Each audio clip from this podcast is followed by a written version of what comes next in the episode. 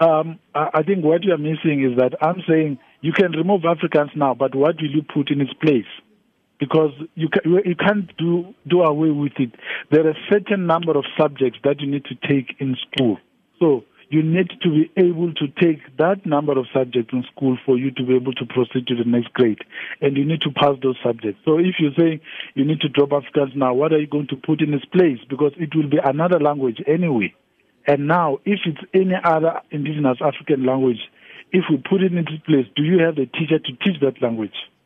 So those are the things that we need to deal with. So we can come up with that policy now, but as we speak right now, we are not at the point where we have young South Africans willing and able to adopt an African language, go to university, train on how to teach it, and come back and teach it in our schools. So actually, what they are saying now is not assisting the situation. So what they should say is that I don't want Afrikaans, I want Sesotho, or I want my own language. Mm. You cannot choose English only.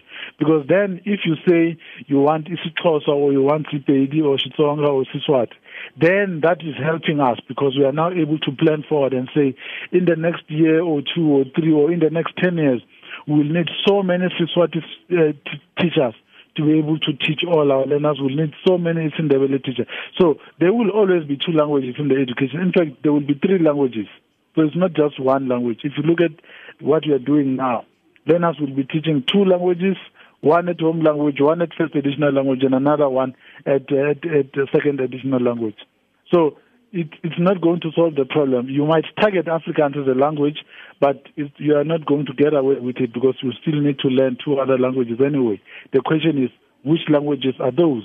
And if you look at the performance of African languages uh, in our in our education system now, looking at matric level, you will find that even those languages are not doing well. Just go do that analysis.